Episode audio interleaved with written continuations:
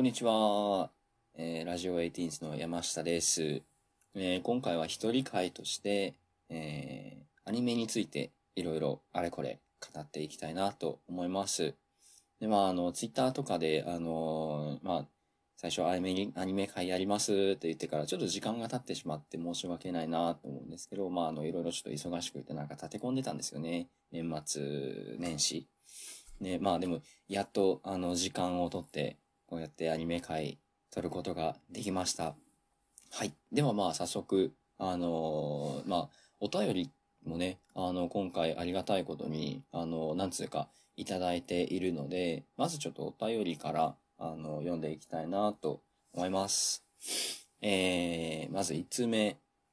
ラジオネーム、しかめしさん、いつもありがとうございます。アニメ界のね、あの、こうやってお便りくれて、もうめちゃくちゃ感謝です。はい。えー、アニメ映画として思いつくのは、ジブリ系、細田守系、えー、コン・サトシのパプリカとか、新海誠とかです。私がアニメ映画について抱く印象は、大抵ストーリーがいまいちで、映像が綺麗か、映像がいまいちだけどストーリーが面白いかの二択の印象があります。あ、なるほど、なるほど。まあ確かにね。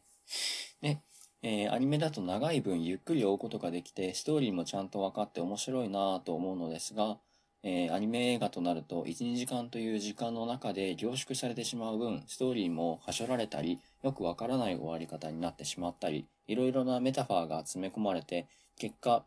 えー、難解になっていたりするなぁと思って、個人的には見づらいです。まあ確かにそういうのもありますよね。あ、でも、ディズニーは比較的ストーリーもアニメの絵の綺麗さも全部バランスが取れてて、あまり外れがない印象なのですごいなと思います。山下さんの好きなアニメ映画とアニメ映画の見方を教えてください。なるほど。アニメ映画か。まあ僕の好きなアニメ映画は、えっとですね。まあまずパッと思いつくのだと、まああの、前の、何年か前の、2年前ぐらいだったかな。あのランキング1位にまあちょっとなってしまった、なってしまったって言い方もあれなんですけど、あの、呪術廻戦のあの映画版めちゃくちゃ良かったですね。あの、っていうのも、まあなんで良かったかっていうと、まあ、あの、まあ一見、一見っていうかまあ本当にもうそこら辺のあの、なんか普通のアニメ映画と同じような感じではあるんですけど、こう、なんだろうな、なんか、まあ、呪術廻戦に対しての思い入れっていうのが、まあちょっと、あの、強いっていう部分もあって、あの、実際にこう、漫画原作で、もう、呪術廻戦の、あの、劇場版って、あの、一番最初に、あの、漫画が出版され、ま、あの、一番最初に出版された漫画なんですよね。呪術廻戦の中で。で、それが、あの、アニメ映画として、こう、劇場版でもう、いろんな劇場で、あの、公開されて、で、あの、作画とかもめちゃくちゃしっかり書かれていて、で、声も、あの、声優さんもすごい、あの、大俳優を起用してたんですよね。あの、主人公の、まあ、大骨ユータっていうのが主人公なんですけど、あの、劇場版では。あの、乙骨のこの声をやってるのが、あの、エヴァンゲリオンのシンジの役の人なんですよね。エヴァンゲリ、あの、シンジっていうのはエヴァンゲリオンの、あの、主人公の、あの、ことなんですけど、えー、尾形めぐみさんっていう人ですね。でこの人がもうめちゃくちゃハマってたんですよね。あの、この、乙骨っていう役に。あの、まあ、その乙骨のその性格と、まあ、エヴァンゲリオンのこのあの、シンジに、この、この声に定着してる、なんか、あの、雰囲気とかがすごいマッチしてて、あの、すごい、こう、適材適所な、あの、配役になってたかなと思います。まあ、こんな感じで、あの、ま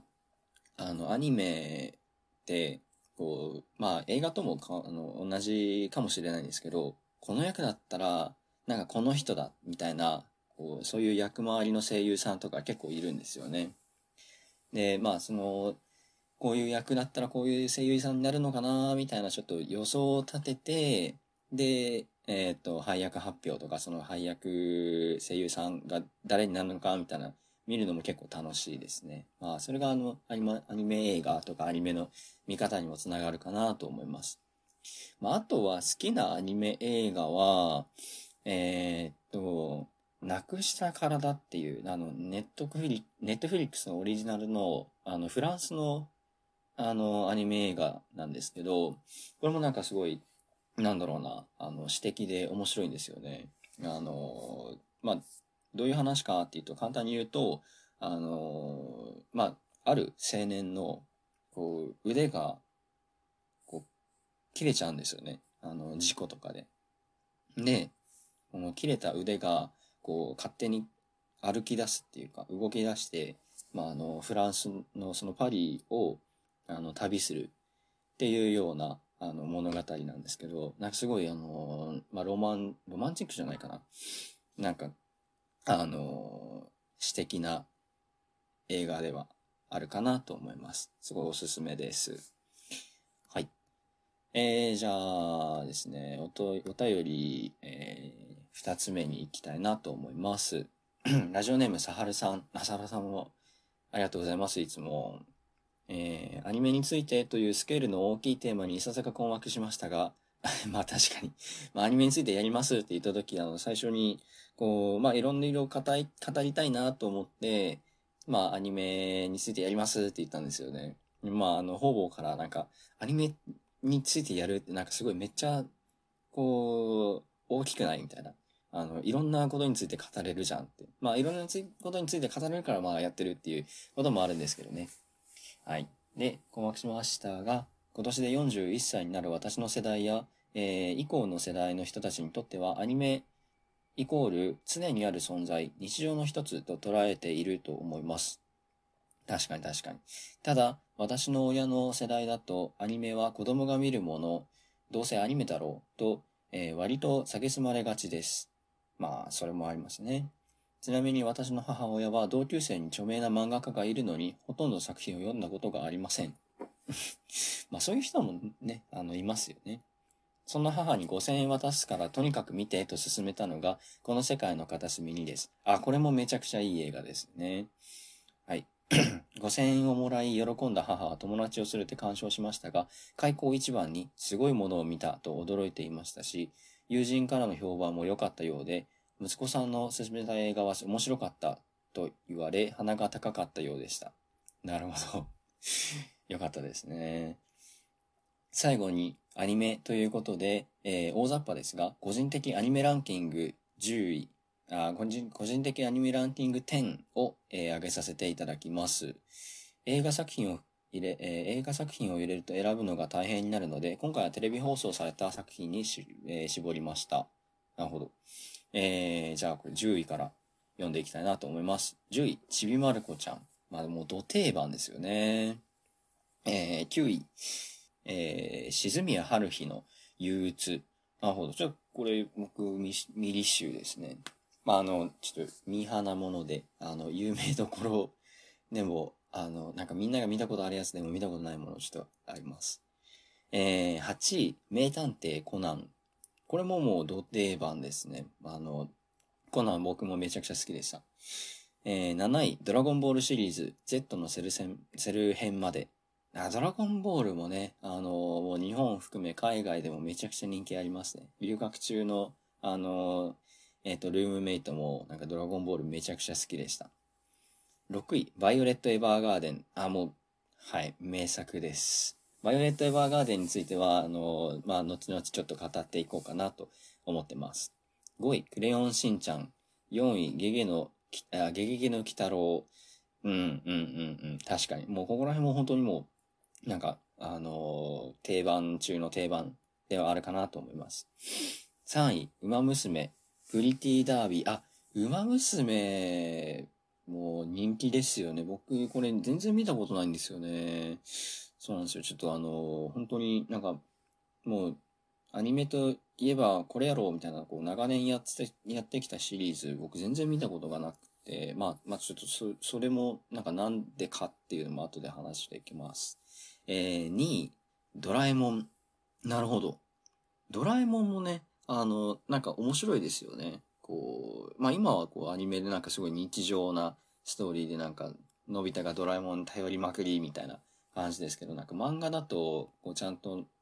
なんか、まあ、しょあ漫画とあとは初期のアニメとか、あと、すごいなんかあの、感慨深いストーリーもあるみたいですね。で第1位、新世紀エヴァンゲリオン。エヴァンゲリオンは本当にもうめっちゃいいですよ。なんでかっていうと、まあいろいろなんか考察できるからですね。なんかこう、僕もあの、まあ、あの、映画の話になっちゃうんですけど、あの、シュールレアリスムっていうのが好きで、あの、まあ、監督だとデビッド・リンチとかデビッド・クローネンバーグとか、あの、まあそういうなんかちょっと、どういうことやねんみたいな、そういう、あの、意味わからん表現、意味わからんなんか、あの、なんだろうな、あの、ストーリーの構成みたいな、とか、っていうものとか好きで、まあ、エヴァンゲリオンもこんな感じでちょっとあの、最後の方とか、なじゃこやみたいななっちゃうんですよね。でもそれがどういう意味なのかみたいな考えるのめっちゃ好きで、まあ、あの、そういう面でもエヴァンゲリオンっていいですよね。あとはまあ、あの、エヴァンゲリオンって、あの、まあ、テーマ的に、あの、思春期の青年が、あの、少年か、が抱える、こう、なんだろうな、あの、もやっとした気持ちみたいな、について、こう、語ってることが多いので、すごい、あの、まあ、いろんな人にこう刺さるテーマではないかなと思います。実際僕も見てて、あー、みたいな、あの、こういうのわかる、みたいな、そういうことが多かったです。はい。えー、さはるさんありがとうございました。じゃあ、次3通目ですね。えー、ツイッターネーム IT アンダーバー K さん。あ、いつもありがとうございます。えー、アニメについてなら何でも OK というお題といえどもラジオ18さんは映画ポッドキャストですから現在公開されている劇場アニメで面白かったものを書きます。すいません、もう今回、まあ、アニメについて語るっていうことで、あの、映画、ポッドキャストではありながらも、あの、映画じゃない、その、なんだろうな、あの、1話20分とかのアニメについてちょっと語ろうかなって思ってたんですよね。まあ、もちろんちょっとあの、映画のアニメについてもちょっと溢れようかなとは思ってます。えー、映画、すみっこ暮らし、継ぎはぎ工場の不思議な子と、えー、鬼太郎誕生、ゲゲゲの謎です。ああ、なるほどね。まあちょっとあの、なんか、はい、あの、アニメ回、これ撮るのがちょっとまあ遅れちゃったな、あの、ちょっと遅くなっちゃったなっていうので、まああの、時間のギャップが若干あるんですけど、まあ、あの、すごいいいってよ、あの、面白いって言われてましたね。すみっこ暮らしとか、あの、ゲゲゲの、あの、誕生、あ、北の誕生とか。もまあ、結構見てみたいですよね。僕ちょっと残念ながらまだ見れてないんですよね。杉張工場の不思議な子は当然隅っこが可愛い映画ではあるのですが、そこからの、そこからまさかの展開となります。なんと消費社会と資本主義が我々を幸せにするのかどうかということを描きます。おー、なるほどなるほど。なんかこうアニメって、まあいろんなテーマがあるんですよね。例えばなんか、あのー、なんか何も考えずにこう、見れるみたいな、そういうのもあります。まあ当然映画もあるんですけど、あまあそういう映画もあるんですけど、あの、そうじゃなくてこんな感じでこう深いテーマについて語ってる。まあそれこそエヴァンゲリオンとか、っていうアニメもまあ当然ありますよね。まあこういう考察っていうか、こういうあのいろんな、あの、ちゃんとこう、なんだろうな、あの、語る、うーん、なんて言えばいいのかな。誰かと話し合う機会になる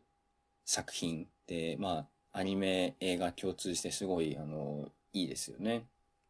えー、激ゲの謎は今まさにバズってる映画ですね。確かに、ツイッター結構、あのなんか、湧いてましたね。原作者である水木しげるの生誕100年を記念した映画ということで、鬼太郎マイナスワンという内容になっています。ああ、なるほど、なるほど。確かに。歴代の鬼太郎 TV アニメ、テレビアニメシリーズで、えー、描かれてきた人間の語が映画ということで PG12 の表現で、えー、描かれます。最後に、あ、これから公開される作品で一押しなのは窓際のトットちゃんです。トットちゃんもやってましたね。えー、映画ドラえもん新のび太の人間、あ、日本誕生を監督した役はしんのすけさんがぜひともアニメにしたいという願いがようやく上映されます。なるほど、なるほど。まあ、トットちゃん、あのー、えっ、ー、と、ランキング界でも、あのー、結構上位の方に来てた人もいましたね。確かに。すごい、あの戦前、戦、戦時中とか、あのその年代の、あの、ことについて、いろいろあの、語られてたかなと思います。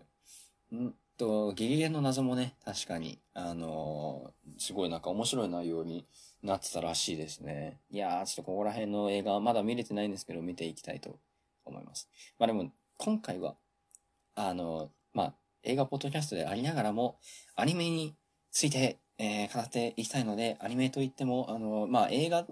についても、まあ、語りはするんですけど、えー、まあ、さっきも言ってたんですけどね、あのまあ、1話20分ですごいあの、短めの話を、こう、いろいろ、あの、扱っていきたいなと思います。で、まあ、アニメ界を撮りたいなと思ったきっかけなんですけど、まあ、あの、ラジオエイティーンズ、まあ、映画ポッドキャストではあるんですけど、まあ、あの、映画ってまあ、文化なんですよね。あの、まあ、日本のそのなんか学校とかでこう映画をなんか見るみたいな、あの、授業とかもあったりするんですけど、あの、なんかそれってこう、ちょっとなんか形式的になっちゃってるっていうか、なんか、とりあえずなんか映画でもなんか見ればいいだろうみたいな思っちゃってる節があるかなっていう、そういう印象があるんですよね。っていうのも、なんかああの映画ってそれだけじゃなく、こう、ただ見るだけに収まらず、こう見て、あのー、なんだろうな、自分の知見を深めるとかっていうところも、あの、すごい、そそういうところに関しても、あの、重要な、なんか、あの、作品なんですよね。で、まあ、自分の感性を、あの、高めるとかっていうことでも重要でもありますし、なんかいろんな、あの、価値観に触れるっていう意味でも、すごい、あの、意味のあるものなんですよね。で、まあそういうのを考えて、あの、まあ映画ポッドキャストをやってて、こうね、いろんな映画についてこう語ったりとか、そこから見える社会問題とかについて、あの、話し合っていきますよっていうくらいだったらもう、あの、アニメについてもね、語ってもいいんじゃないかと思って、あの、今回いろいろこうアニメを紹介していって、まあ、その上でこう、アニメをあんまり見ない、この映画ポッドキャストを聞いてる方にも、ちょっとアニメに触れてみていいなって思ってほしいなと思って、あの、今回アニメ界撮ってみようと思いました。で、僕が、あの、まあ、僕もこうアニメ好きなんですけど、今は。あの、まあ、そんなに王道を見たことがないんですよね。なんでかっていうと、まあ、あの、中高時代とか、もう本当にもう英語かぶれだったんですよね。映画じゃなくて英語かぶれです。あの、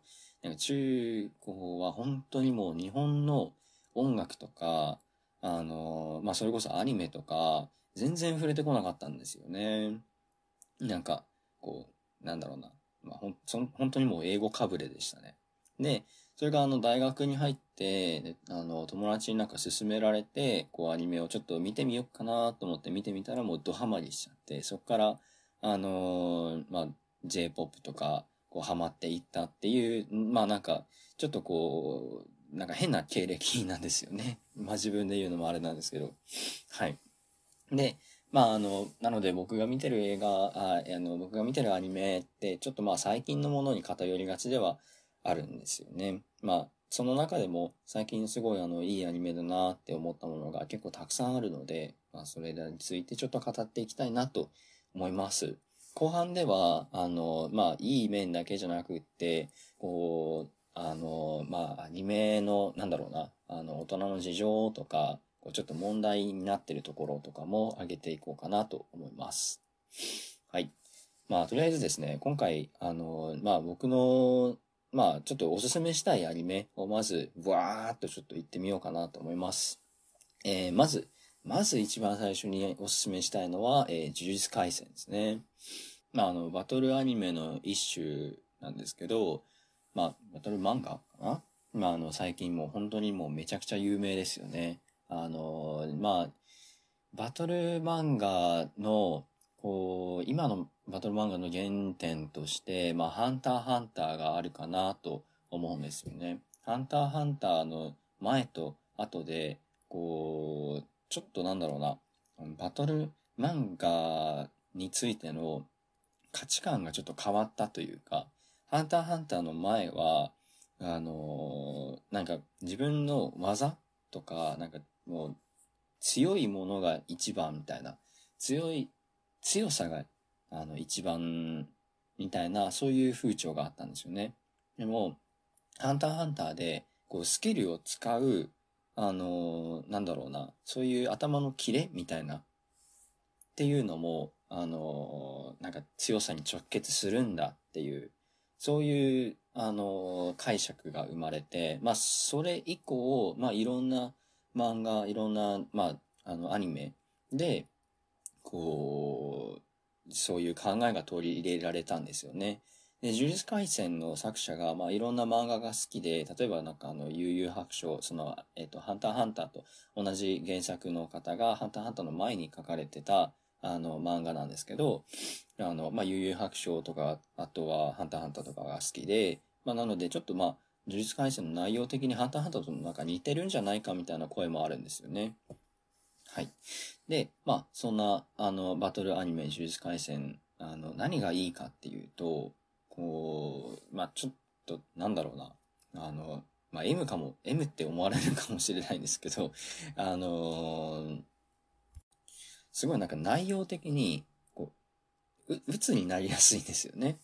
っていうのも、こう、主人公が、まあ、あの、虎杖隆二っていう主人公がいて、まあ、高校生をやってるわけなんですけど、まあ、あるひょんなことから、あの、まあ、特級呪物っていうものを、こう、あの、飲み込んじゃうわけなんですね。で、飲み込んで、まあ、それがゆえに、もうめちゃくちゃ強い、あの、千年前とかにいた、こう、術師が、こう、復活しちゃうわけなんですよね。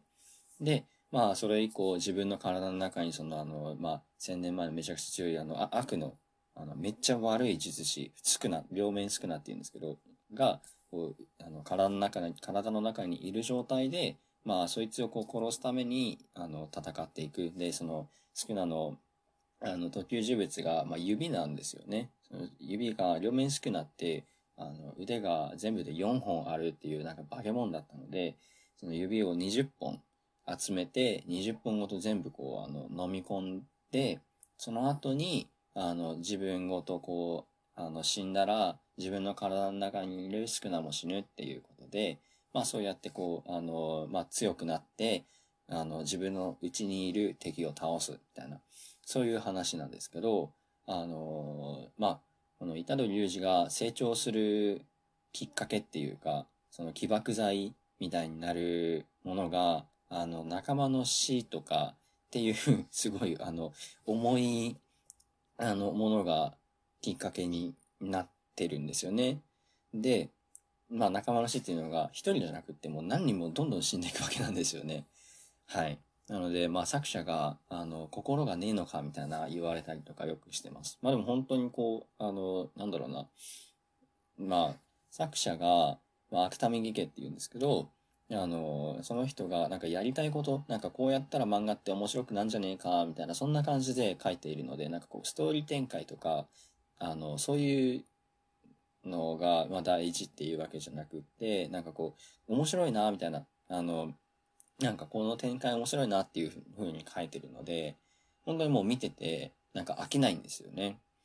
あの、まあ全体的になんか暗いトーンではあるんですけど、なんかいきなりこう漫才が入ってきたりみたいなする感じで、あの、実際アニメ化された時もめちゃくちゃなんかあのシリアスな場面で、いきなりあのコントみたいなのがぶっ込まれてくるみたいな、あの、すごい面白いです。ぜひ、ぜひ、あの、見てみてください。はい、えー、次が、進撃の巨人ですね。これもすっごい、めちゃくちゃいいアニメです。まあ、漫画でもありますね。はい。まあ、あの、漫画原作で、えーっと、えー、伊佐山はじめさんっていう、あの、方が、まあ、原作のこの漫画を描いてるわけなんですけど、まあ、まずこの、あの、漫画がまあ10年くらいやってたんですけど、作画が本当にもうめっちゃ成長してるじゃんっていう、そういう、あの、楽しみもあったりするんですよね。で、アニメについて言うと、あの、まあ、これも後で語っていくわけなんですけど、サントラがめちゃくちゃかっこいいんですよ。で、この進撃の巨人の、まあ、テーマについて、その、このストーリーで語られてるテーマも、まあ、自由についての、自由っていう概念について、こう一番大きく語られてるんじゃないかなって僕は思います。えー、進撃の巨人の釣りが、ブリーチですね。ブリーチもめちゃくちゃ面白いです。まあ、あの、王道アニメの中の一つではあるかなと思います。はい。えー、次が、えー、鬼滅の刃ですね。これも最近、あの、すごい人気なものになってます。ね、えー、鬼滅の刃、どういう話かっていうと、まあ、あの、まあ、鬼がいる世界で、えっ、ー、と、まあ、日本の世界なん、日本の話なんですけど、時間、時代的には、まあ、文明開化の時期かなっていう印象ですね。まあ、具体的になんかこう何年かとか西暦何年みたいなのは書いてはないんですけど、なんか雰囲気的にそのくらいの年代ですね。で、そんな中で、あの、まあ、鬼がいる世界で、あの、主人公の、主人公炭治郎って言うんですけど、炭治郎のこの妹の禰豆子っていう子が、まあ、鬼に噛まれちゃうんですよね。で、鬼に、まあ、噛まれたっていうか襲われて、で、鬼になっちゃうんですよ。で、鬼になったこの妹を助けるために、あの、まあ、こういろいろ旅をしたりとか、まあ強くなっていって、で、あの、まあ鬼のその、なんだろうな、元祖みたいな、もあの、そういう、鬼物寺無惨っていう、あの、まあ、言っちゃえば、あの、ラスボスですね。これを倒していくっていうアニメ、漫画です。で、鬼滅の刃がなんでこんなにあの、まあ、有名なのかとか、なんでこんな僕が好きなのかっていうと、こう、まあ、今までのアニメとか漫画、今までのストーリーだと、こう、まあ、完全懲悪がメインだったわけなんですよね。最近の風潮で完全懲悪だと、まあ、悪って、悪っていうか、あの、悪者、ヴィランっていうのはもう完全に悪いやつだ、みたいな。もう社会から排除すべきだ、みたいな、その、そんな感じの、あの、スタンスだったわけなんですよね。でも、本当はそうじゃなくって、もう悪い奴らにも悪くなった理由があるっていう、まあ、そういうことを、えー、ちゃんとこう書いている漫画、アニメなんですね。なので、まあ鬼、まあ殺されちゃうんだ、殺されちゃうんですけど、まあその鬼って悪い奴らではあるので、人間をなんか殺して、なんか人間を食う奴らなんですよ。なので、まあ、人間を食ったからお前ら悪い奴だってことで、まあ最後はこう成敗されるわけなんですけど、その人たち、その鬼たちがなんで鬼になったのかとか、どういう過去があって、今に至るのか、みたいな、そういう、あの、悪い奴らの、こう、悪くなったきっかけについて、あの、語られてるので、こう、最初は、登場した時はこいつめっちゃやべえやつだ、みたいな、こう、こいつ最悪みたいな言われてた鬼でも、その過去が分かった後に、実はこいついいやつなんやんっていうか、こいつ好きやっていう、そういうあの、読者も増えてたりとかするような、そういうアニメなんだ、そういう漫画なんですね。なので、まあ、物語がこう完全懲悪じゃなくなってきたっていう、そういう風潮は、まあ、鬼滅の刃よりも前にもあったんですけど、まあ、この日本で、あの、まあ、アニメってすごい人気なわけで、まあ、映画よりもね、あの、まあ、残念ながら、こう、アニメの方がなんかこう、見てる人が多いかなって、そういう印象もあったりするんですよね。で、あの、特にまあ、あの、子供とか、こういうアニメよく見てるわけなんですけど、まあ、そういう子たちにも浸透するきっかけ、一番大きなきっかけになったのが、この鬼滅の刃なんじゃないかなって思います。はい。えー、次ですね。えー、コミさんはコミショウです。っていうアニメがあります。まあ、これも漫画原作で、どういう話かなっていうと、これはすごいバトルとかではなくって、本当にもう日常のほのぼの系、まあなんかちょっとコメディが入ってるみたいな、そういう話ですね。高校に上がりたての、のまあコミさんっていう、あの女の子がいるんですけど、もうめちゃくちゃコミュ障なんですよね。で、どれくらいコミュ障かっていうと、もう人と全然なんかもう話ができない。なんかこう、あの、口が聞けないみたいな、そのくらいのレベルのコミュ障なんですよね。で、えー、主人公は、まあ、小見さんじゃなくって、えー、ただのくんっていう男の子なんですよね。只野くんは只野くんで、あの、まあ、名前がただの人人って言うんですけど、ただの人じゃないところもあるんですよね。あの、小見さんは、その、まあ、喋るのがすごい苦手で、自分の感情がなんか外に出しにくいんですよ。こう、あの、口に。でも、それを、なんか、ただのくんはわかるみたいな。なんかそういう、あの、人なんですね。で、この、コミさんはコミュ障ですってどういう話かっていうと、このコミュ障のもう全然なんか人付き合いができないコミさんが、あの、高校生活で、えー、100人友達を作るっていう話です。で、キャラクターの名前がめちゃくちゃなんか、あの、ネーミングセンスが面白いんですよね。あの、一番最初に友達になる子が、幼馴染みっていう名前で、いろんな人の幼馴染なわけなんですよね。この幼馴染みも同じ学校に行ってるわけなんですけど、この学校もただの学校じゃなくって、私立伊丹高校っていう名前の学校なんですよ。伊丹っていうくらいなので、個性がこうめっちゃとんがってる人たちがいる、そういう人たちしか逆にいないみたいな学校なんですね。なので、まあ、まあ、コミさんはコミュ障っていうことで、ここに入ってきたわけなんですね。で、そんな人が、まあ、どうやってこの高校生活で100人友達を作っていくかっていう、ちょっとほのぼの系、えー、コメディ系のアニメになります。これもめっちゃおすすめです。はい。えー、次が、転生したらスライムだった件っていうアニメですね。これはまあ、バトル系半分、えー、ほのぼの系半分っていう感じの販売のアニメです。えっ、ー、と、まあ、転生系って言われるものですね。いわゆる。まあ、主人公が、まあ、普通のあの、まあ、日本の、こう、社会人のおっさんなわけなんですけど、まあ、あの、ある時、ひょんなことから、こう、死んじゃうんですね。いきなり。それが第1話なんですよ。こう、通り魔に襲われて、こう、ぐさって刺されて死んじゃうんですけど、死んだら、なんか目が覚めるのが、なんかある洞窟なんですね。別の世界に飛ばされちゃうんですよ。で気づいたらなんかスライムになってるみたいな。っていう話ですね。で、スライムではあるんだけど、なんかめちゃくちゃ強いスライムなんですね。いろんなものを飲み込んだりとか、あの、自分の頭の中になんか AI みたいなのも搭載してて、この AI がなんか、まあいろいろこう考えて、答えとかも教えてくれたり、自分を手伝ったりしてくれるので、そういうのもこうスキルとして使いながら異世界の問題を解決したりとかして、どんどん仲間を増やしていって、国を作っていったりとかするっていう、まあそういうストーリーです。で、ただのバトル漫画とか、ただのバトルアニメだったら、もう敵をやっつけておしまいなんですけど、転生したらスライムだったけ、まあ略してテンスラって呼ばれるんですけど、テンスラのいいところは、こう、まあ、倒した敵を仲間にするみたいな、そういう優しさがあって、まあ、その優しさがこう、この主人公の、まあ、リムルっていう主人公なんですけど、このリムルがこの優しさを持ってて、その優しさに、まあ、周りが引きつけられていって、とまあ、物語がこう、大きくなっていくっていうような話なので、まあ、すごいこう、ほのぼのしてる、まあ、めっちゃ面白いストーリーです。はい。えー、次ですね。クズの本会。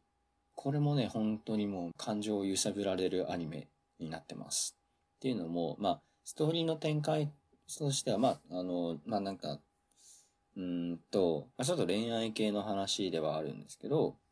えっ、ー、と、ただの、こう、なんだろうな、なんか好きな人たちが結ばれてみたいな、そういう話じゃなくて、好きな人は別にいるんだけど、その好きな人と結ばれないっていうのは、まあ、結ばれにくいっていうのも分かってるから、なんだろうな。あの、まあ、目の前にいる人を選んじゃうみたいな、そういう話なんですよね。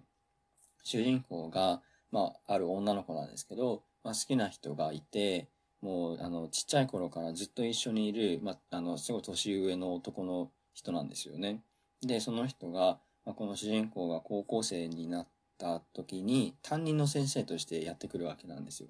で、こう距離が縮まる、やったーって思った時に、えー、っと、同じその 学校の、まあ、若い女の先生が、あのその担任の先生、お兄ちゃんにこう接近するんですよね。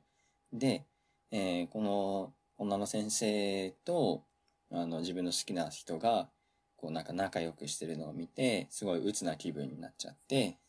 で、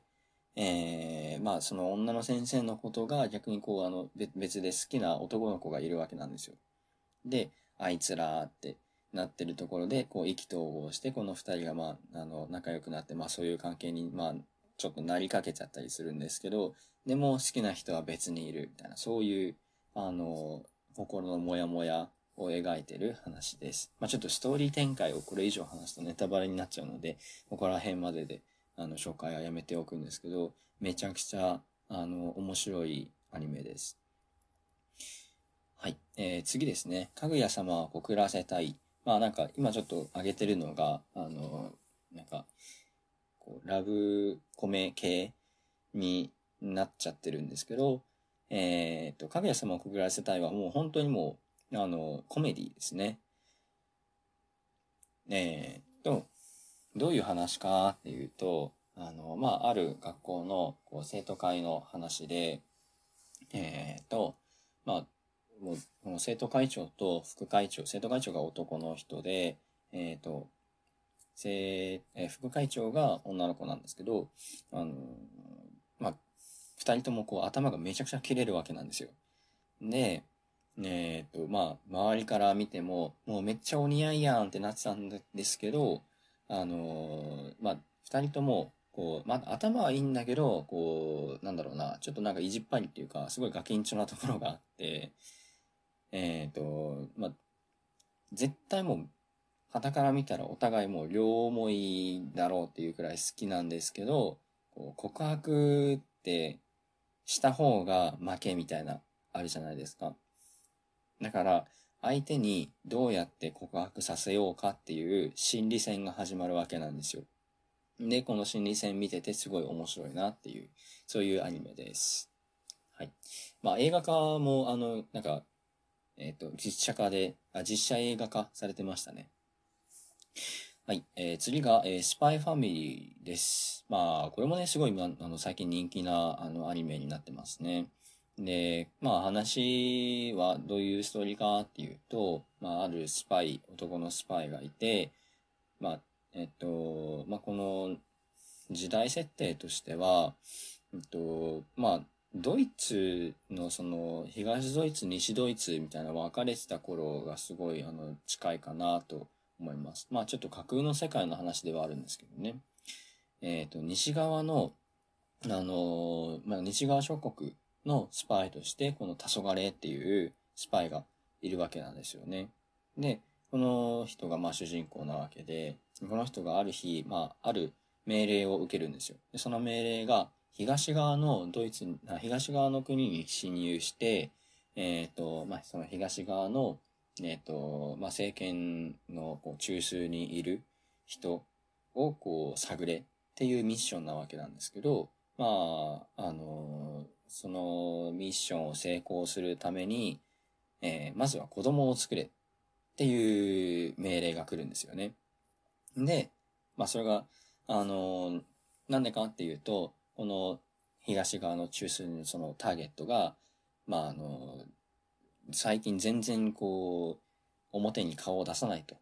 で、唯一表に顔を出すタイミングっていうのが、えー、自分の息子の学校のこう懇親会なんですね。で、その懇親会に、えー、このスパイが侵入して、この男と接触をするために、子供をまず作って、その子供をその学校に入学させろっていう話なんですけど、この学校がめちゃくちゃエリートな学校なんですよね。で、えー、その、まあ子供を作れと言われるわけなんですけど、まあ託児所、託児所じゃないか。えっ、と、まあ子供をこう、あのー、まあ東側の国なんで、なんかあの、まあ貧しい子供がいっぱいいるような、こう、まあ、施設があるわけなんですね。で、その施設に行って、まあ、偶然こう、出会った、あの、少女が、まあ、アーニャって言うんですけど、このアーニャが、まあ、超能力を持ってるわけなんですね。で、人の心が読めるっていう超超能力なわけで、で、と、まあ、それでまあ子供ができたと。で、えー、学校に入学するってなったらお母さんも必要なわけなんですよね。その入学のためのこう面接にあの、両親出席しないといけないじゃんってなって、で、お母さんを探していたら、まあ、ひょんなことからこう知り合った女の人がいて、この人が実は東側の国の、えー、と、殺し屋だったっていう設定ですね。で、なので、まあ、この3人が、あのー、まあ、えっ、と、主人公のこの黄昏は、えー自分がスパイであるっていうことを子供にも、えーその奥さんにも知られたくない。で、子供は、そのアーニャはアーニャで自分が超能力使えるっていうことをお父さんにもお母さんにも周りの人にも誰にも知られたくない。で、お母さんお母さんで、まあ市役所勤めではあるんですけど、そのまあその裏で、えっ、と、暗殺者をしてるっていうのも誰にも知られたくないっていう。この3人が、まあ、あの、仮面家族として、まあ日常を過ごしていくようになるわけなんですね。で、まあ、はた、まあ、この流れ的に聞いたら、めちゃくちゃこうシビアな内容で、もう、ピリピリしてるような雰囲気じゃないですか。でも、あの、すっごいもう、みんながみんな、なんもうバカなんですよね。ね。あの、だから、それで、それだけで、こう、コメディとして成り立ってるっていう、まあ、日常ほのぼの系のアニメです。めちゃおすすめです。で、その次が、サイバーパンクっていうアニメですね。これが、まあもう完全にもうバトル系の、えー漫画、アニメ、バトル系の、えーアニメになってます。ネットフリックスで見れるかなと思います。まあどういうストーリーかっていうと、まあサイバーパンクっていう、まあ、ゲームがあって、えーそれのまあアニメ化っていうものですね。で、まあどういうゲームかっていうと、まあこのサイバーな世界があって、まあ人間の頭の中にこういろいろチップとか埋め込まれてるわけなんですね。で、えっ、と、人間の体にも、こう、あの、機械をこうつけて、なんか、こう、新しくこう自分の体アップグレードしたりみたいな、そういう話です。で、そこで、あの、まあ、エリート校に行っていた主人公なんですけど、こう、まあ、ある事故がきっかけでお母さんが死んじゃって、まあ、もともとそんな、あんまりこう、裕福な家庭ではなくて、めっちゃこう、頑張って、いろいろ切り詰めて、あの、まあ、そのエリート校に行ってたわけなんですけど、お母さんが死んじゃったことで、学校にまあ、全然行けないじゃん、みたいな。すごいなんかもう不良、もともとちょっと不良だったんですけど、もっと不良になっちゃって、学校から、あの、退学するんですよね。で、それでこう知り合った、あの、まあ、いわゆる、なんだろうな、こう、悪の、あの、人たちとこう関わるようになって、まあ、そこでこう、のし上がっていくっていう話です。で、これが見ど、この見どころが、まあ、あの、うん、なんだろうな。ちょっとまあ、こう、自己犠牲的な、あの、ところもあるんですけど、まあ、この、主人公が、まあ、大事な女の人を守るために頑張るみたいな、そういう話です。で、まあ、最終的にどうなるかっていうのはちょっとネタバレになっちゃうので言わないんですけど、えーっと、まあ僕的にはまあ好きなアニメではあるんですけど、最後こう、そんなんでいいのかみたいなっていうところまでちょっとモヤモヤしてるアニメではありますね。これもでもすごいあの、高評価なアニメです。えー、次が見える子ちゃんっていうアニメですね。これが、まあ僕が、えっと、めっちゃ好きっていうわけではもうないんですよ。これはちょっと後で語りたいなと思います。まあ、見える子ちゃんはどういう話かっていうと、まあ主人公があの女子高生なんですけど、あの、その女子高生の主人公が、あの、まあ幽霊が見えるっていう、あの、そういう子なんですね。で、幽霊が見えるけど、見えないふりをするみたいな、そういうアニメっていう風に聞いて、まあなんか面白そうだなと思って見てみたら、ちょっと別の問題があったっていう、あの、まあ、ちょっとそれは後で話したいなと思います。えーその次が、ハンターハンターですね。まあこれはちょっと、あの、さっき、呪術改正の時にも紹介したんですけど、まあハンターハンター、えー、富樫義弘っていう人が、えっ、と、まあ原作なわけなんですけど、もう、あのめっちゃくちゃ長いことをやってます。まあ、すごい有名な話なんですけどね。あのえーっと、めちゃくちゃ有名な話なんですけど、あの、まあ、ハンターハンターって1998年から連載をしてるんですね。あの、ジャンプで。で、えーっと、今、まあ、2024年なので、なので、まあ、26年間ずっとやってるわけなんですけども、ずっと救済中っていう、あの、そういう漫画です。で、まあ、この、富樫さんが、あの、まあ、持病を持ってて、その、あの、ヘルニアだったかな？腰がやられちゃって、全然もう、あの、漫画を描くような状態じゃないっていうことで、まあ、救済しちゃってるっていう、そういう漫画ですね。でもまあ本当に内容面白いんですよ。で、さっき言ったように、こうアニメの流れでなんかすごい革命を起こしたような漫画なんですよね。めちゃおすすめです。アニメは、実はこれ、あの、二つあるんですよね。えっ、と、99年、1999年に、あの、公開されたアニメと、2014年にそのリメイクが公開されたんですけど、まあ、僕的には99年の方が好きです。なんでかっていうと、まあ、音楽とか、あとは、まあ、声優のその声のハマり方とかが、あの、めっちゃこっちの方がいいじゃんと思って、まあ、99年の方が好きなんですよね。はい。まあ、これについてもちょっと後で語りたいなと、あの、音楽のところで語りたいなと思います。えー、次が、バイオレット・エヴァーガーデンですね。これ、あの、さっき、えー、っと、サハルさんが、あのえー、ランキングの6位に入れてくれてた、あの、アニメですね。どういうアニメ、どういうストーリーかっていうと、あの、まあ、これもちょっと、あの、まあ、世界観が、まあ、ちょっと、なんだろうな、海外のものなんですね。まあでも、架空の国で、えっと、まあ時代的には、えっ、と、第二次世界大戦直後みたいな雰囲気ですね。で、えー、主人公が、まあ、ある女の子なんですけど、この子が戦時中に、あの、まあ、なんだろうな、めちゃくちゃ強い、こう、兵隊、兵士として、えー、めちゃくちゃ強い兵士として、こう、あの、まあ、なんか武器人間みたいな感じで使われてたような女の子で、もう幼少期からそういう風に教育、教育をされてきたから、ちょっと機械的なところがあるんですよね。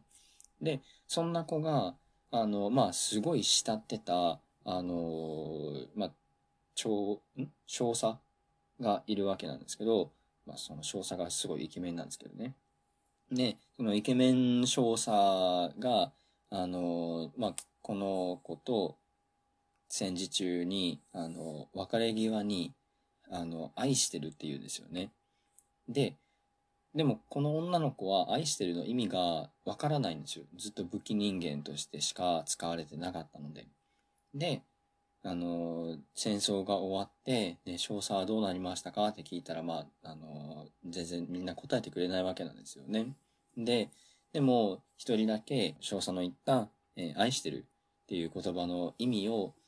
あの、まあ、自分でこう見つける、理解するために、まあ、始める仕事があるんですよね。その仕事っていうのが自動初期人形っていうものです。どういうものかっていうと、まあ、この時代、あの、なんか、まあ、識字率が低くって、手紙を書きたいけど文字が書けないとか、あとは、自分のちょっとモヤモヤした気持ちを人に伝えたいけど、まあ、どういう言葉にすればいいのかわからないみたいな人がいて、その、そういう人たちの、あの、言葉を、あの、タイプライターで紙に打ち込んで手紙にするっていう、そういう仕事なんですね。で、まあ人の気持ちを理解するっていうところが必要になってくるので、まあこの、あの主人公バイオレット、バイオレット・エヴァーガーデンにはすごい難しいんですよね。まあその武器人間としてしか使われてなくって人の心がわからないっていうところなので。で、その子が、そんな子がもう愛してるっていうのは何かっていうのを知るために、いろんな仕事を通して、こう人の感情を理解していくっていう話になってます。バイオレット・エヴァーガーデンの見どころは、まあ、その、あの、ストーリーがこう、熱いっていうところもありますし、あとは、まあ、一話完結なんですよね、大体。まあ、主人公のこのバイオレットちゃんっていうのは、まあ、いりはするん、いはするんですけど、それぞれの話で、全くまあ違った内容がこう、まあ扱われるわけなんですね。なのでめっちゃ見やすいです。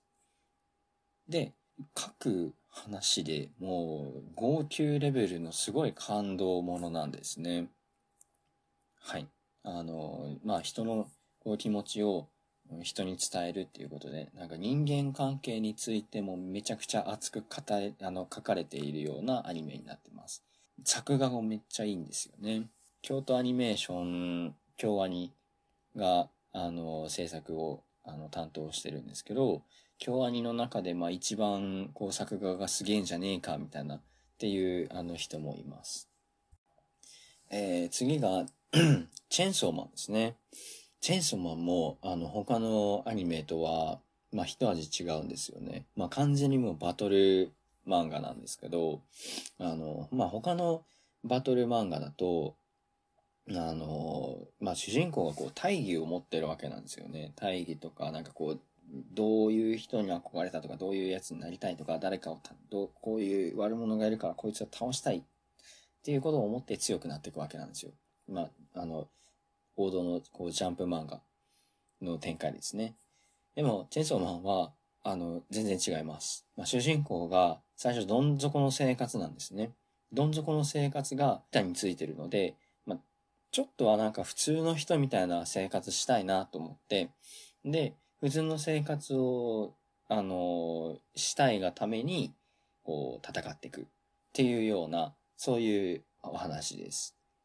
で、まあ、悪魔がいる世界で、こう、まあ、その主人公のデンジっていう男の子が、あの、まあ、悪魔と契約をしてるわけなんですけど、まあ、ひょんなことから、その悪魔が自分の体に乗り移って、まあ、なんか悪魔人間みたいになっちゃうんですよね。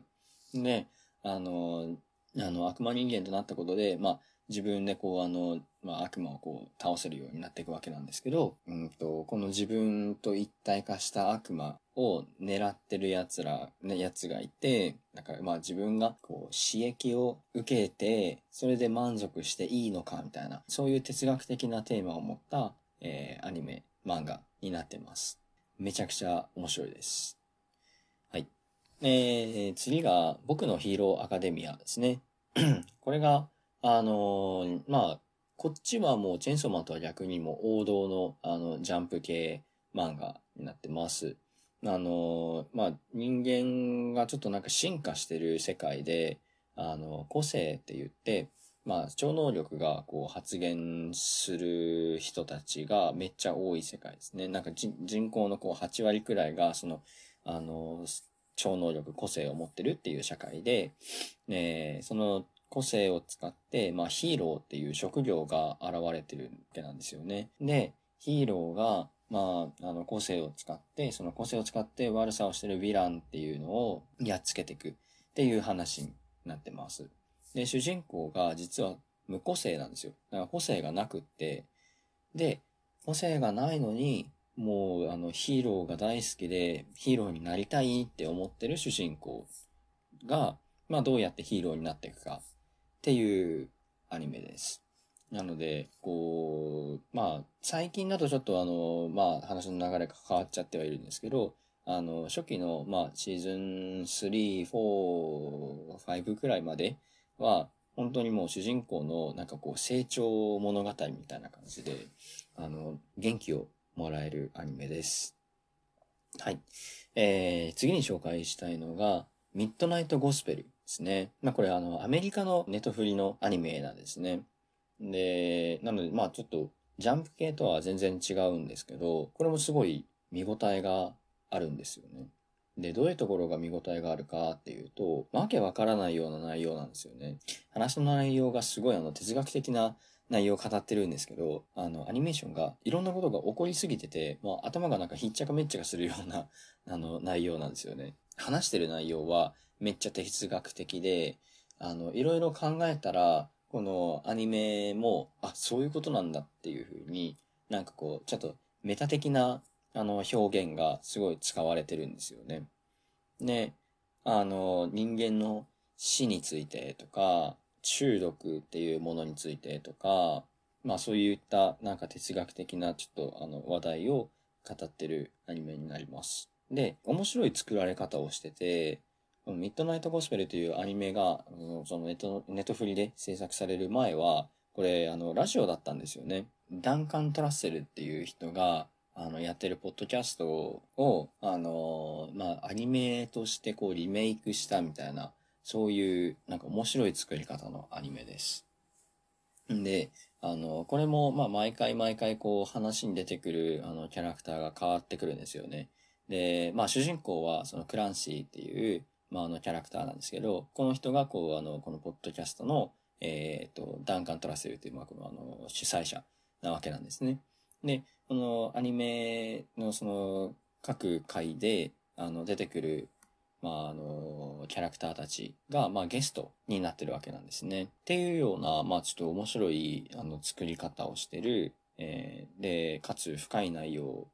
について語ってる、すごいなんか哲学的な、あの、アニメです。あの、普通の時見ても、なんじゃこりゃってなっちゃうと思うんですけど、ちょっとなんか、酔っ払った時に見ると逆になんかなんて言ってんのかわかるみたいな、そういうあの、ちょっと謎のアニメです。はい。で、えー、その次が、えー、なくした体ですね。これさっきちょっと、あの、お便りを読んでる時に、あの、しかめしさん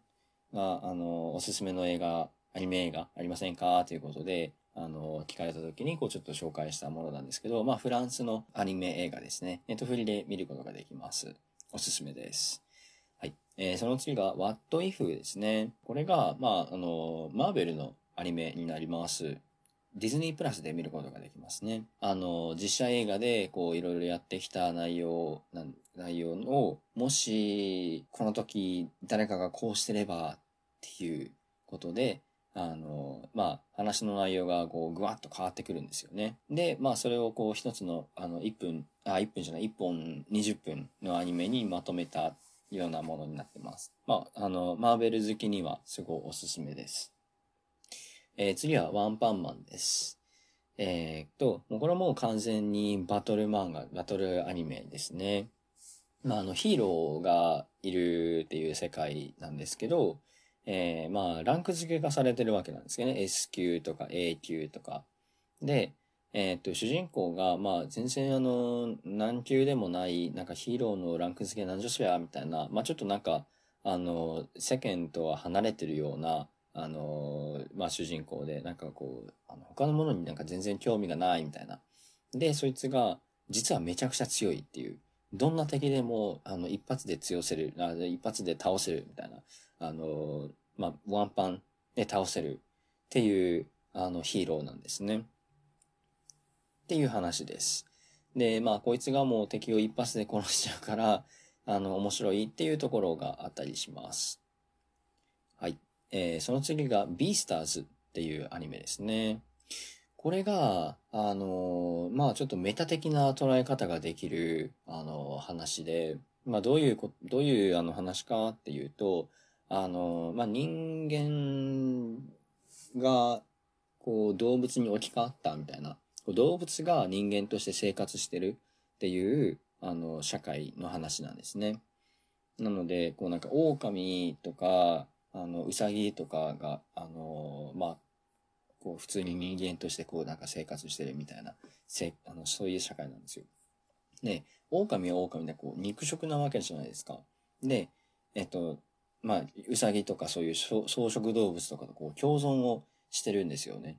なので、そういう、あの、肉食動物と草食動物が共存する世界で生まれる、なんかこう、社会の裏で生まれるような圧力みたいなのが、こう、あの、描かれている漫画になってます。で、まあ、主人公が、この狼の、あの、男の子で、まあ、高校生なんですよね。なので、まあ、その高、まあ、高校生なんですよね。で、あの、まあ、ヒロインとして、このうさぎの女の子がいるわけなんですけど、まあ、この二人を巻き込む、この社会が、あの、まあ、メタ的な、こう、肉食と草食なので、まあ、社会的に強者としている存在、強者とされている存在と、社会的にこう弱者とされている存在みたいな、そういう構造になっていて、まあ、この構造が、まあ、今の現代社会にも、こう、あの、なんかこう、比喩っていうか、まあ、暗喩として、こう、あの、つながるわけなんですよね。なので、すごいそういう見方が面白い話になってます。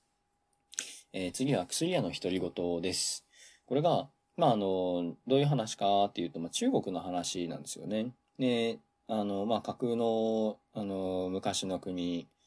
で、まあ、起きている出来事についてっていう話なんですけど、まあ、主人公が薬屋の女の子なんですね。で、この子がちょっと変わった子で、あの、なんか薬大好き、毒大好きみたいな子ですね。で、自分の体で、あの、いろんな薬毒とかを実験してるので、あの、なんかこう、毒にちょっと耐性がついて、毒美味しいみたいなっていうところがちょっとある子な、あの、っていう子です。で、この子が、あの、まあ、こう、まあ、第1話のめちゃくちゃ最初の方に、あの、人さらいにあっちゃうんですよね。で、えっ、と、高級に売られちゃうんですよ。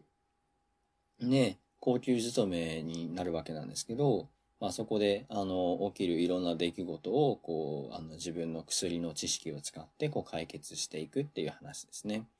なので、まあ、あの、まあ、この子がちょっと、こう、頭が切れるっていうことで、まあなんか、推理ものなので、まあ、なんだろうな、中華系ミステリーみたいな感じですごい面白いです。まあ、あとは、あの、ラブコメ要素みたいなのもちょっと入ってて、あの、そういうところも見応えはあります。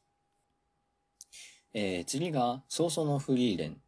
まあ、これがちょっと最後に紹介したいアニメですね。で、まあ、今やってるアニメなんですけど、まあ、これも日常ほのぼの系の、えー、話になってます。まあ、話の始まりが面白いんですよね。っていうのも、どこから話が始まるかっていうと、悪魔、まあ、その魔王がいる世界なんですけど、その魔王を倒した後から話が始まるんですよね。えー、主人公がまあフリーレン、えー、この子がエルフの女の子です。で、もう何千年も生きてるっていう設定なんですけど、そのフリーレン以外にも、まあ他に3人のパーティーのメンバーがいて、まあその人たちは普通の人間なので、まあ寿命80歳、80年とか、それくらいですね。で、この中で一番有名なのが、えー、勇者ヒンメルっていう男の人ですね。この人が魔王を討ち取ったって、やったねっていうところから話が始まっていくわけなんですよ。で、魔王を討ち取ったから、そのパーティーは解散なわけで、で、解散して、まあ、勇者ヒンメルも死んじゃって、っていうところから話が始まります。で、この物語、まあ、ゴールが一応まあ明示はされてて、まあ、エルフのその主人公フリーレンが、なんか人間の心がそこまでわからないみたいな、そういう子なんですよね。まあでも、この勇者パーティーとして10年間一緒にこう4人で、あの、生活してきた、冒険してきたわけで、で、目の前でこう、あの、その勇者ヒンメルが、まあ、あの、寿命で死んじゃうんですよね。で、その葬式の時に、全然なんかこの人のこと知れなかったって言って、それがまあ、心残りになって、で、その人に、まあ、死後の世界に会いに行く。まあ、死後の世界っていうのも、こう、冒険をこうしてって、なんかあの、世界のめっちゃ北の方に行ったら、死後の世界がある、みたいな、そういう話を聞いて、そこに向かっていくっていう話ですね。で、あの、すごい日常ほのぼの系のアニメなんですよね。雰囲気もサントラが映画で言うと、ロード・オブ・ザ・リングのホビットの里みたいな、そんな感じの、こう、ちょっと、あの、ケルト系の あの、まあ、なんか、なんとなく懐かしいような音楽が使われてて、和まされる物語になってます。はい。なので、まあ、ここら辺のアニメがおすすめですね。えー、バーというと、呪術廻戦、進撃の巨人、ブリーチ、鬼滅の刃、コミさんはコミショウです。転生したらスライムだったけ？ん、転スラって言われるやつですね。で、えー、クズの本会、かぐや様を告らせたい、スパイファミリー、サイバーパンク、ミエルコちゃん、ハンターハンター、バイオレット・エヴァーガーデン、えー、チェンソーマン、ヒロアカ、まあ、の、僕のヒーローアカデミアですね。えー、ミッドナイト・ゴスペル、なくした体、ワット・イフ、アンパンマン、ビースターズ、薬屋の独り言、早々のフリーレン。まあ、ここら辺が僕の好きなアニメです。はい。じゃあ、ここからは、ちょっと、あの、まあ、いろんなアニメのサントラとか、あのー、まあ、作画とか声優とか、あと、まあ、あのまあ、アニメ業界とかについて、まあ、僕のちょっと思うところっていうのを、ちょっとまあ、いろいろ語っていこうかなと思います。まあ、まずはサントラからですね。ま、アニメのサントラ、あの、すごいいいおすすめしたいサントラっていうのも、あの、いろいろあるんですよね。まあ、あの、映画のサントラとほぼ変わらないかなと思います。まあ、作業 BGM としてもおすすめできるものもあったりします。まあ、一つの音楽作品としておすすめなんですね。で、えー、まあ、その、まあ、一番おすすめしたいのが、進撃の巨人のサントラです。えー、っと、沢野博之さんっていう方が、まあ、作曲してるんですけど、めちゃくちゃかっこいいんですよね。で、あの、そのサントラのかっこよさが、まあ、アニメの、なんだろうな、かっこよさにもつながってるって言ってもいいぐらい、あの、サントラがめっちゃいいです。で、まあ、進撃の巨人見てる人はサントラが、あの、めっちゃいいねって言ってる人結構多いです。はい。えー、その次が、まあ、呪術廻戦もサントラをおすすめしたいですね。特に、あのー、シーズン2のサントラがおすすめです。はい。えー、続いてですね、アニメの作画についてもちょっと語っていこうかなと思います。えー、っと、まあ、アニメは、あの、まあ、実写の、例えば映画とかドラマとは、あの、違って、あの、まあ、一から絵を描いていかないといけないので、この作画についても結構、あの、触れられることも多いんですよね。まあ、あの、例えばさっき僕が挙げたアニメの中で言うと、バイオレット・エヴァーガーデンが、あの、すごい、めちゃくちゃ絵が綺麗とかよく言われてます。まあそれ以外のアニメについても絵がめっちゃ綺麗っていうのは、まあ、あの、いろんなアニメにも共通はしてますね。はい。で、特に、あの、まあ、最近になったアニメの、もうめちゃくちゃ作画がいいって言われてるところだと、まあ、呪術廻戦のシーズン2の渋谷事変の中盤ら辺ですね。話的には、なん、なんとなくの、あの話で言うと、まあ、この渋谷がぐっちゃぐちゃになるっていうパートなんですけど、あの、まあ、本当にもう、こうスケールが大きいとやっぱりまあ盛り上がりが一番大きいポイントではあるんですよね。で、その盛り上がりが一番大きいところでのあの作画って結構重要になってくるわけなんですよ。これはちょっとあの賛否両論あるんですけど、あの、呪術廻戦のこの一番の盛り上がりのところって結構なんか作画が、まあ、他の話と比べてベタっとした書き方になるところがあって、よく言う、よくも悪くも言えばピカソみたいな感じですね。基本的なこう細かいところを書いていくっていうんじゃなくって、もうわざと大雑把にしていくっていう書き方。まあわざとかどうかわかんないですけど、とりあえずこう見てて迫力がすごかったですね。はい。なのでまあここら辺、まあとりあえずアニメってなったら本当にもうあの、いろんな細かいところの書き方に注目してみるのもすごいあのおすすめです。えー、次ですね。アニメってやっぱこう声優が大事なところでもあるんですよね。例えばまあさっき紹介してたこう呪術廻戦のあの劇場版だとあの主人公の乙骨乙骨役を演じてる声優さんがまああの尾形さんっていう、あの、エヴァンゲリオンの、あの、シンジ役の人で、まあ、このシンジの役をずっと演じてきた尾形さんが持ってる、まあ、その雰囲気が、あの、乙骨と、乙骨っていうキャラクターの雰囲気とめちゃくちゃマッチしてるから、すごいあの、大企業だとか言われたりするんですよね。ね、こうやってまあ、声優を知ると、いろんな、こう、アニメで同じ声優の人が、まあ別の役をやったりするので、あ、この人こんなか、こういうアニメにも出てて、このアニメではこういう役して、このアニメではこんな役もしてるんだ、みたいな。そういうところもこうアニメにハマっていくきっかけになるかなと思います。例えば、えー、ヒロアカのヴィラン役を演じてる、まあ、下野紘さんっていう声優がいるんですけど、この人が、まあ、他のアニメにも出てるわけなんですよね。例えば、進撃の巨人のコニーっていうキャラクターとか、あとは、えー、鬼滅の刃の、えー、善逸とかも演じてるんですけど、ヒロアカのヴィランのこのダダビっていうヴィランなんですけど、まあ、すごい静かで、なんかクールな雰囲気を持ってるんですよね。で、それとは反対に、あのー、例えばまあ、鬼滅の刃の善逸とかだと、めちゃくちゃバカな感じなんですよ。これをなんか同じ俳優、同じ、同じあの声優が演じてるっていうのが、まあ、そう考えるとすごい面白いなっていうところがあります。あの、まあ、僕のすごい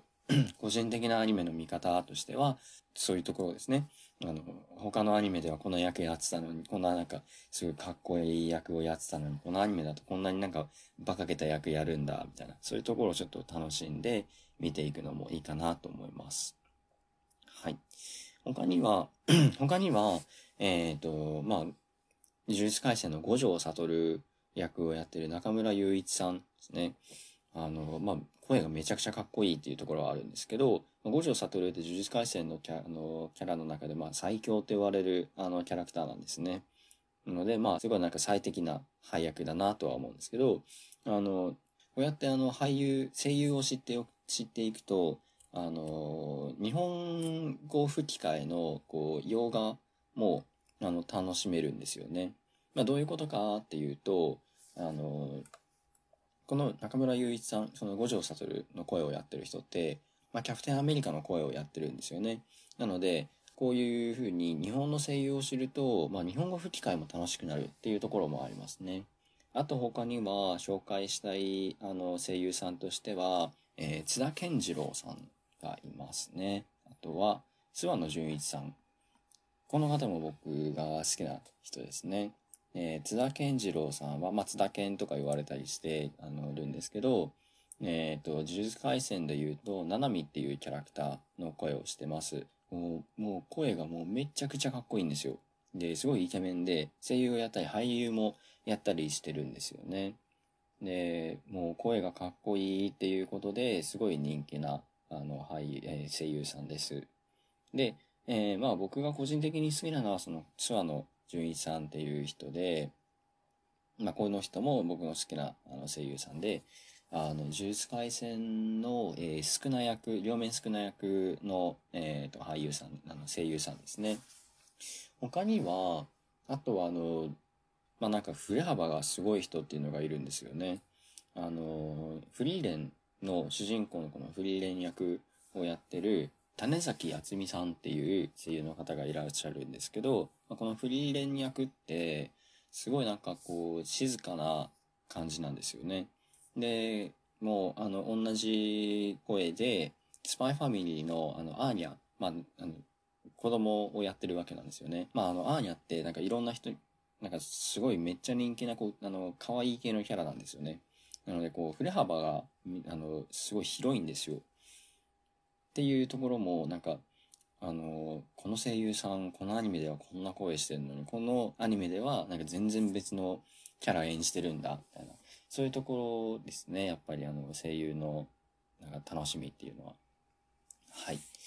まあ、アニメってこんな感じで、まあ、サントラがついたりとか、まあ、声優さんがこのキャラクターに声をつけたりとか、あとはですね、あの、まあ、物語の構成っていうのもちょっとまあ変わったりするんですよね。漫画だとこう表現できるけど、アニメだと表現できないこととかもあったりして、なのでまあ漫画か、漫画原作がこうアニメ化ってまあ結構あるんですけど、まあ漫画とアニメってあの全然もう別物なんですよね。こんな感じで。まあ漫画にも漫画の良さはあります。例えばなんかあの動きとかをあの、読者の想像に委ねたりとかして、本みたいなものですね。その、ある程度はこう、あの、声とかも何もついてないし、まあ、サントラもついてないので、もういろいろこう読者の想像に委ねるっていうところもあったりするんですよね。まあ、呪術廻戦の漫画をこう例としてあげたいんですけど、こう動きを読者の想像に委ねるっていう方法もあれば、まあ、呪術廻戦みたいに、あの、すごいなんか立体的に、あの、なんだろうな、こう、絵を描いたりとかして、動きがこう実際にどんな感じになってるのかわかるっていう、こう絵で描いてはいて、こう、まあ、あの、静止画みたいな感じで、こう、あの、動かない絵なんですけど、もうなんか実際にこう動いてるかのような漫画の描き方とかもあったりします。ね、他にも、ハンターハンターって漫画もすごい、あの、描き方がすごい、あの、天才的って、あの、言われる時もあるんですよね。で、どういうことかっていうと、あの、一つのコマの書き方が、まあなんか例えばこのキャラクターをこのキャラクターよりも大きいサイズにするとか、このキャラクターをこう前に、あの、奥行きを持たせるみたいな。このキャラクターを前に持ってくる。持ってきて奥行きを持たせる。っていうことで、アニメとかだと、こう、どっちかっていうと、まあ実写的に、あの、で、実写的な表現になっちゃうんですよね。でも、あの、漫画だと、そこが絵なので、実写から離れた描き方みたいなのもできるんですよね。その、キャラクターを大きく描いたりとか、こう、コマから飛び出させることによって、こう、立体的に描いたりとか。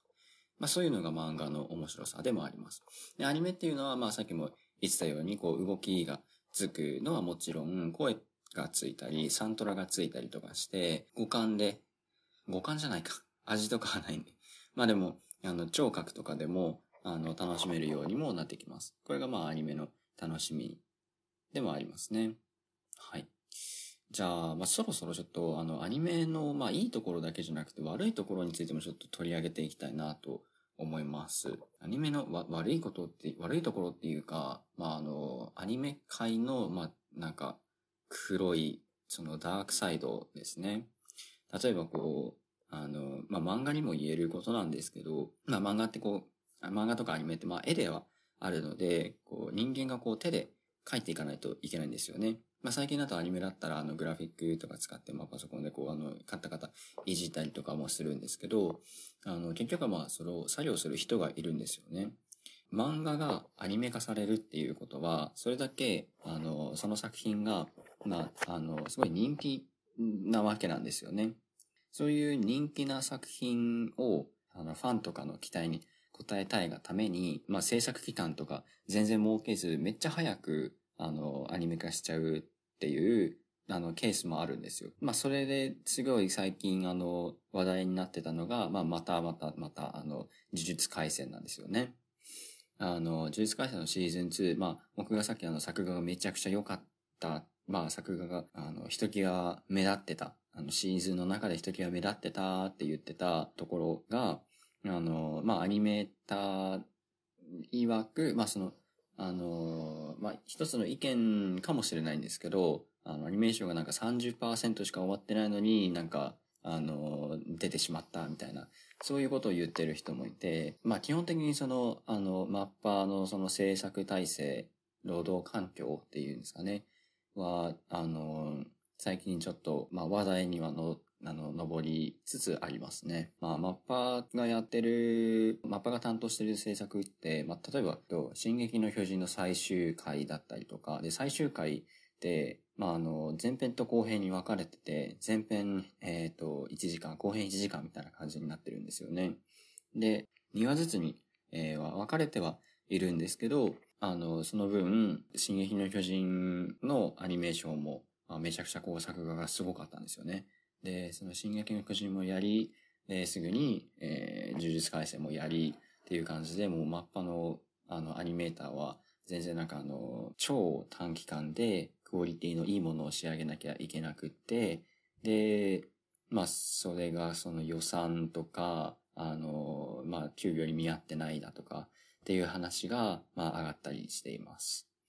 まあ、これはあの、映画界のあの CG とか VS、VFX の人たちのあの、労働環境にも重なるかなとは思います。例えばなんか、あの、最近で言うと、シン・ゴジラじゃなくて、えー、ゴジラマイナスワンですね。が、まあ、ハリウッドの映画の予算に比べてめちゃくちゃ低い中で、こう、すごい高クオリティのものを仕上げていて、まあなんか、あの、海外から見たら、日本人ってやっぱりこう、酷使されてるな、みたいな、そういう意見があるみたいですね。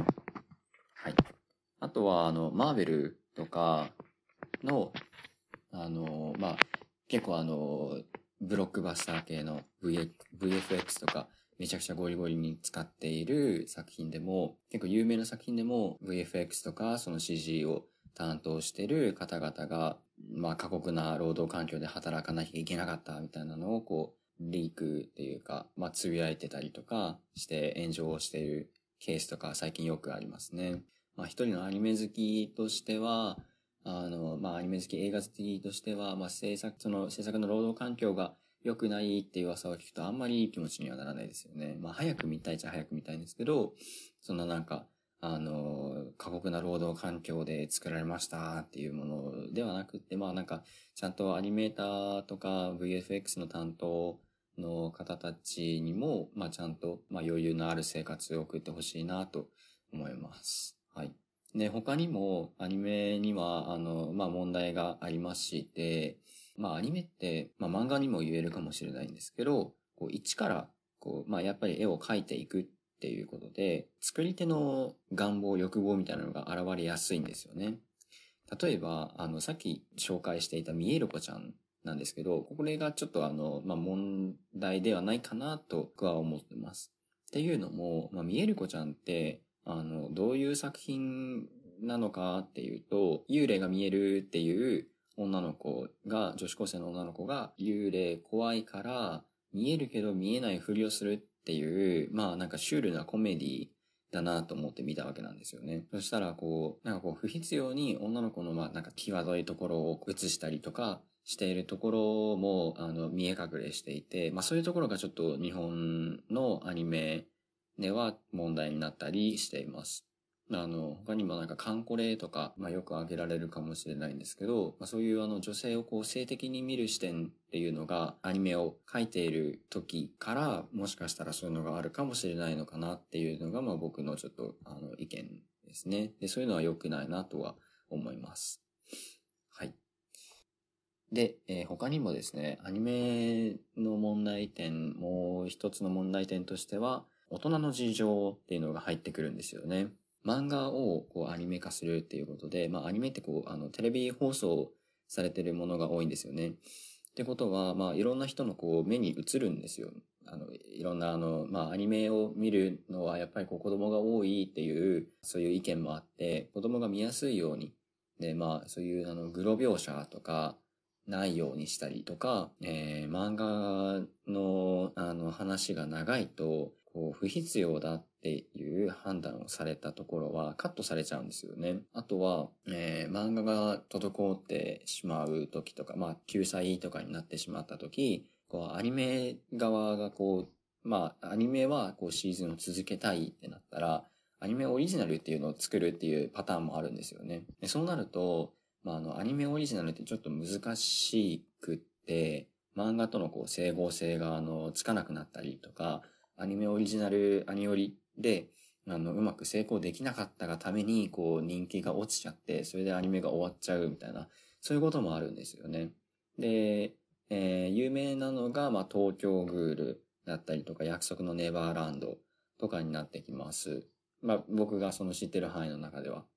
東京グールは、漫画はめちゃくちゃいいんですよね。でも、あの、結構グロい描写とかが多くって、それをいざアニメにするってなった時に、あの、グロい描写はこう省かれちゃうんですよ。省かれちゃったんですよね。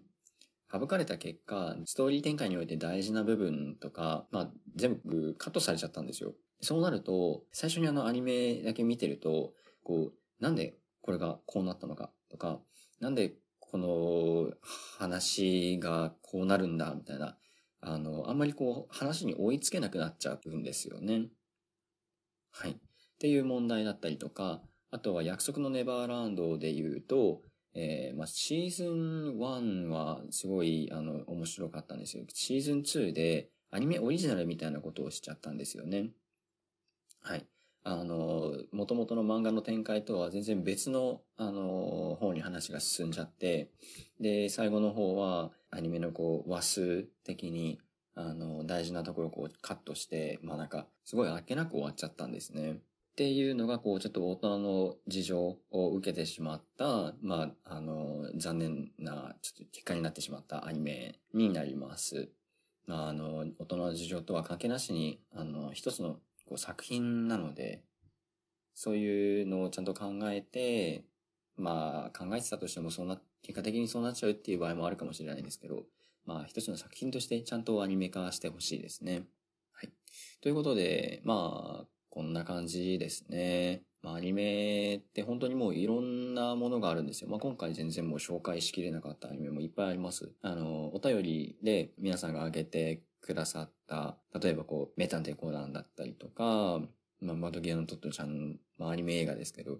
とか、あの、本当にまだ全然僕が見切れてない、あの、あまり守備範囲ではないものとかもめちゃくちゃいっぱいあります。そんだけいろんなあの、ジャンルがあるんですよね。ねなので、まあ、バトル系は苦手でも、なんかこう、日常ほのぼの系とかでもいいので、あの、ま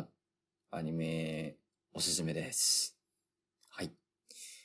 じゃあ、えっと、最後に、まあ、あの、今回ちょっとあんまり語りきれなかった、あの、アニメ映画だったりとか、あの、海外のアニメとかについて語って、まあ今年の個人的に楽しみなアニメ紹介して、今回はおしまいにしちゃいたいなと思います。えー、っと、まあアニメ映画としては、まあまずあのジブリ映画がありますよね。